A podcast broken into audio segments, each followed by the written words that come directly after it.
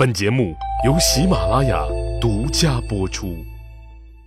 上集咱们说到，说当戚夫人的歌声由甜美玉女派转为悲情沧桑派，演绎了一曲《铁窗泪》以后，吕雉大为恼火，派人毒死了他的儿子赵王刘如意，又磨刀霍霍，准备朝戚夫人下手了。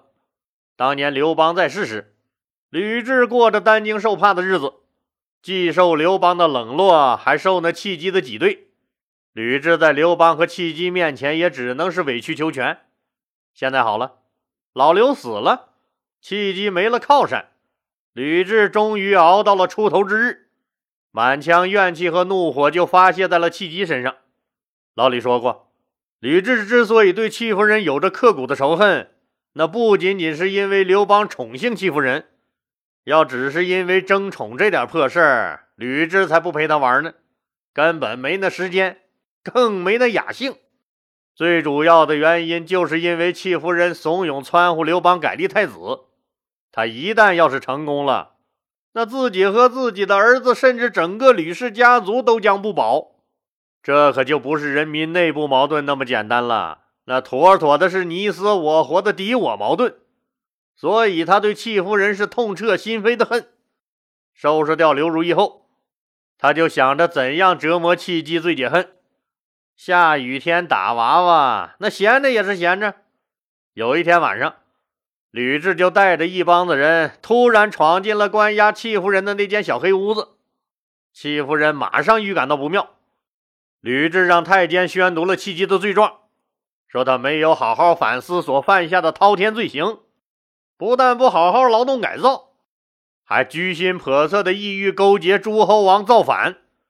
现在行为不轨的刘如意已经被处决了。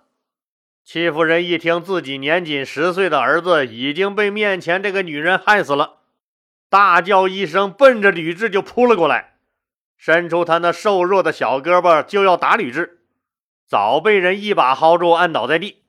吕雉大怒：“好你个贱货！”敢当众行凶！每当吕雉一想起戚夫人唱歌跳舞、刘邦大声叫好的往事，就大为恼火。现在一看戚姬居然敢伸出个小胳膊要打他，更是怒火中烧，就命令先砍掉戚夫人那两条白嫩嫩的胳膊。我看你还怎么甩袖子，怎么张牙舞爪，怎么勾搭人！戚夫人疼得大叫一声，昏死了过去。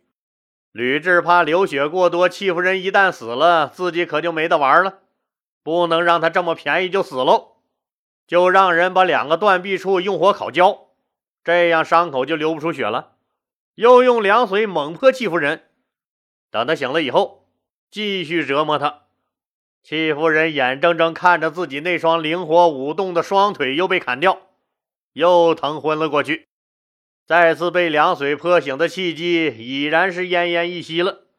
他想起儿子被杀，自己又被折磨成这个鬼样子，悲从中来，用仅存的一口气对着吕雉骂道：“我到了阴曹地府，也不会放过你。”吕雉又怒了，接着下令。割掉那个贱人骂人的舌头，又给他灌了哑药，让他再也不能唱出天籁之音。再接着用烟把他的耳朵熏聋，让他再也听不见这世上的任何一点声响。又残忍地挖掉了他的双眼，让他水灵灵的两只大眼睛再也看不到这世界上的一丝丝光亮。吕雉还给这个圆滚滚球一样的血葫芦起个极富侮辱性的名字“人质”，“质”就是猪的意思。最后把这个惨不忍睹的血葫芦一脚踢进了厕所。禽兽都做不出来的残忍事儿，吕阿姨却完美无瑕的做到了。这女人呢，温柔起来是真温柔，狠起来也是真狠呢。不管是大姑娘、小媳妇儿，还是那二手老娘们儿。老李是从来不敢得罪的，知道自己也弄不过人家。吕雉这还不过瘾，为了不让儿子那么柔弱，锻炼儿子的血性，也让他知道知道政治斗争的残酷。吕雉就让人带着刘盈去永相宫厕所里去观摩他的杰作。路上，刘盈就问领路的太监说：“咱们这是去看啥？”太监告诉刘盈：“太后说去看一种叫人质的稀罕东西。”刘盈就觉得有点怪异，人质是个啥东西？为啥还要去厕所看？当他看到血乎淋拉的一个还在蠕动的肉球子，刘盈一下子没反应过来，这是个啥东西？说是人吗？怎么没手没脚，跟个肉球似的？该有眼睛的地方却是两个黑洞洞的大血窟窿，还发出一种怪异的声音，极为阴森恐怖。说是动物吧，自己可是从没见过这种东西，就赶紧问左右的太监：“这是个啥玩意儿？怪吓人的！”太监告诉皇上。这个肉球子是罪人契机，啥？谁？刘盈简直不敢相信自己的眼睛和耳朵，当场就吓得失声痛哭，一路呕吐着跑回自己宫里去了。惊魂未定的刘盈马上去见了母亲吕雉，结果不用想，两个人是不欢而散。临走时，刘盈悲愤地撂下狠话：“这惨绝人寰的事儿。”根本就不是人能做出来的。我作为您的儿子，对您无可奈何。作为皇帝，我怎么施行仁政，还谈什么治理天下？日后朝政就都由您主持吧。从那以后，刘盈就称病不上朝了，终日沉湎于酒色，开始了混吃等死的日子。有时候酒喝多了。无缘无故就大发脾气，时而还傻笑两声，总之是极不正常。吕雉也曾遍求名医为他治疗，但是心病岂是药物能治好的？小皇帝现在彻底不管事了，吕雉就成了汉王朝的主宰。实际他的本意是想改变儿子刘盈柔弱的性格，没想到直接就把儿子吓傻了。厕所里的那个半截子戚夫人就不用交代了吧？眼睛看不见，耳朵听不着，想骂骂不出，想动也动不了，在茅坑里蠕动了三天，满身蛆虫的他悲惨的死去了。这一波操作下来，吕雉可就出了大名了，同时荣膺了历史上赫赫有名的三大称号。第一个称号就是上下五千年来最残暴的女人，没有之一。第二个称号是。史上最残忍折磨小三方式的发明者，没有之一。第三个称号是养儿子不是后妈胜似后妈，把亲儿子生生吓出了精神病，没有之一。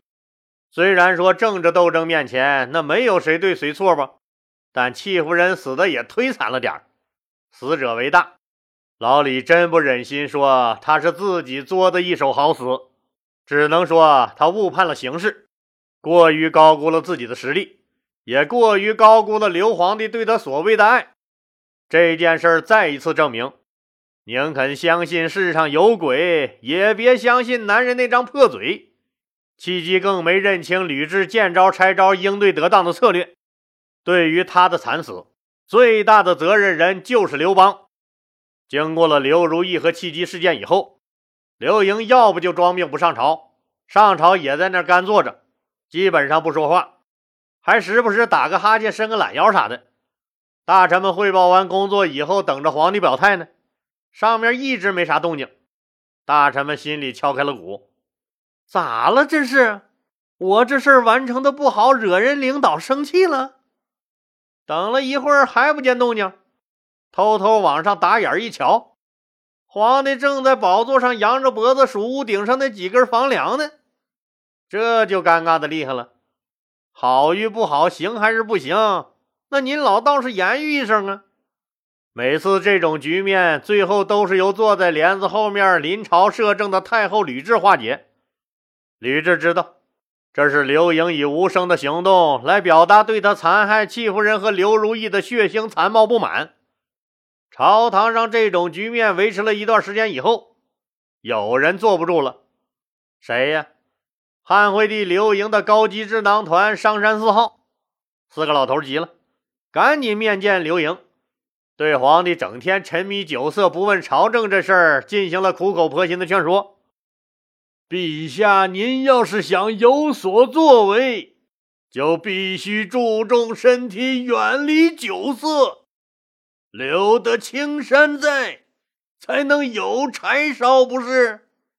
再说，陛下呀，这权力就像棒棒糖。得紧紧握在自己手里，不能让别人尝到一点的甜头。您如果把朝中大小事务都交给太后去处理的话，久而久之，所有人有事都去征求太后的意见，您就真成了一个吉祥物了。将来您想通了，再想收回权力，只怕比登天还难。您是一国之君，本就应该宽宏大量。您和太后又是亲母子，哪有解不开的疙瘩？找个机会和太后好好唠唠。毕竟血浓于水的亲情是什么也代替不了的。咱们说商山四号的规劝入情入理，可惜刘盈觉得帝国统治者的亲妈居然能做出这么残暴的事来。自己的王朝一开始就充满着血腥，自己永远做不成一个仁德的皇帝了，也辜负了老爹刘邦的嘱托，自己已然活成了一个笑话。就彻底的心灰意冷了。朕无德无能，实在无力阻止母后的诸多行为。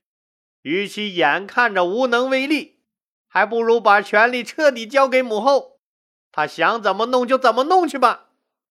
商山 F 四听见刘盈这么说，知道主子一旦这么想，作为谋士的他们再怎么规劝也是没用的了。于是都找个借口，一个个离开了朝廷。上山四号这个班主任一走，语文老师舒孙通和政治老师陈平那只管闷头教学问，其他一概不参与。为啥呀？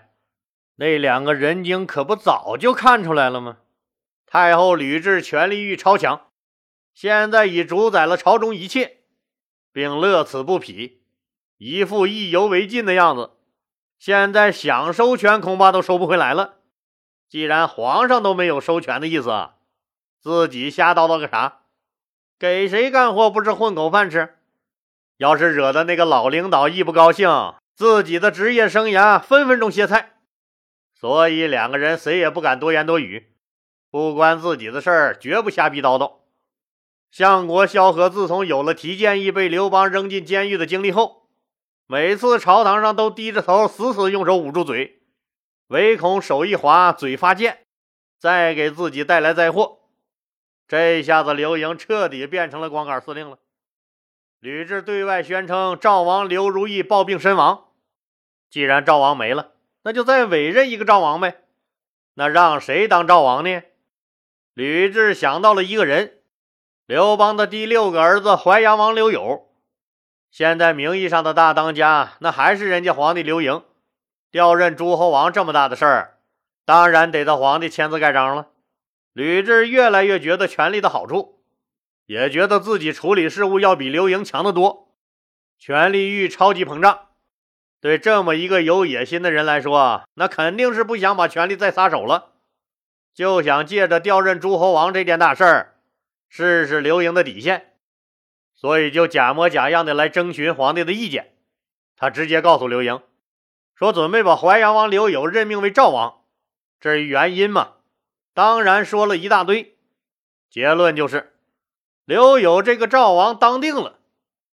刘盈一听，那既然你都定了，还来问我干嘛？您来的意思无非就是让我给你盖个章呗。心灰意冷，再加上柔弱的刘盈，除了点头答应，还能做什么？几天以后，吕雉又对刘盈说：“说国家最近几年发展势头良好，人口的增长也导致都城长安拥挤不堪。”建议在首都长安搞个工程建设，也就是说，想马上扩建长安。刘盈觉得搞这么大一个面子工程，劳民伤财的，实在是没啥必要。吕雉告诉他，如果不马上扩建长安，恐怕那些个没房子住的人会要造反的。长此以往，岂不是要天下大乱了？实际在这件事上，吕雉是有他自己的私心的，给老百姓盖房子只是一个借口。